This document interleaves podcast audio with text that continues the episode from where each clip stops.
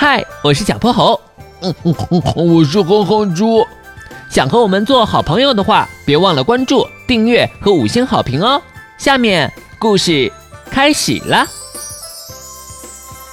小泼猴妙趣百科电台春节特辑：财神财神保佑我！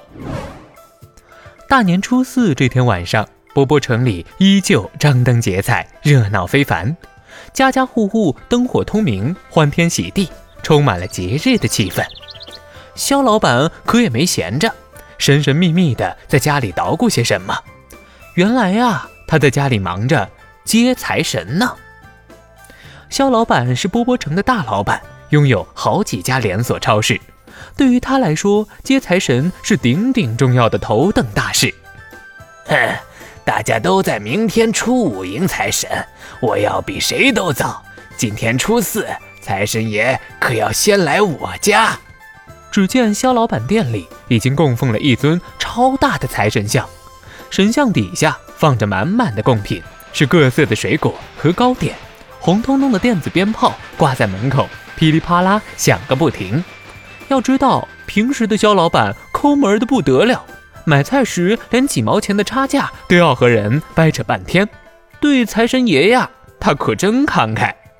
肖老板跪在蒲团上，对着财神像说道：“财神爷爷，这尊神像啊，是我花了大价钱专门找人定做的，市面上都买不到呢。还有这些贡品，您瞅瞅，都是最新鲜的。我对您的心呐，可比那金子还真呢。”希望您老人家保佑我新的一年继续发财，数钱数到手抽筋，这样呢也方便我继续孝敬您呐。说完，肖老板闭上眼睛，对着神像虔诚的拜了三拜。店铺的玻璃门突然被推开，肖老板一扭头，来的正是小泼猴和哼哼猪。肖老板堆起满脸的笑容，小泼猴、哼哼猪，你们来了！店里新进了很多好吃的，你们慢慢选。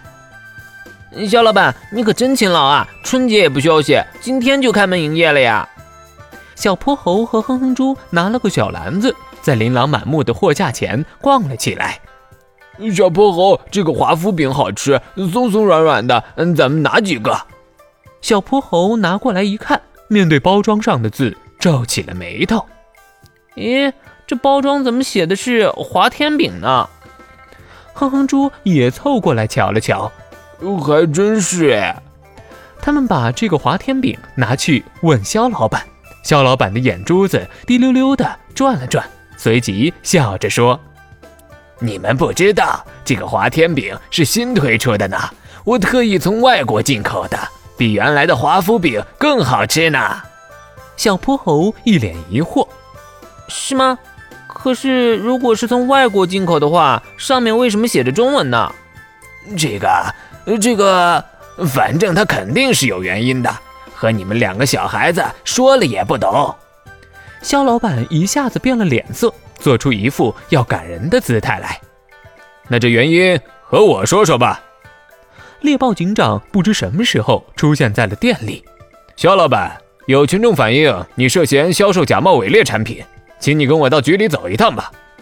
望着威严的猎豹警长，肖老板一下子像只泄了气的皮球。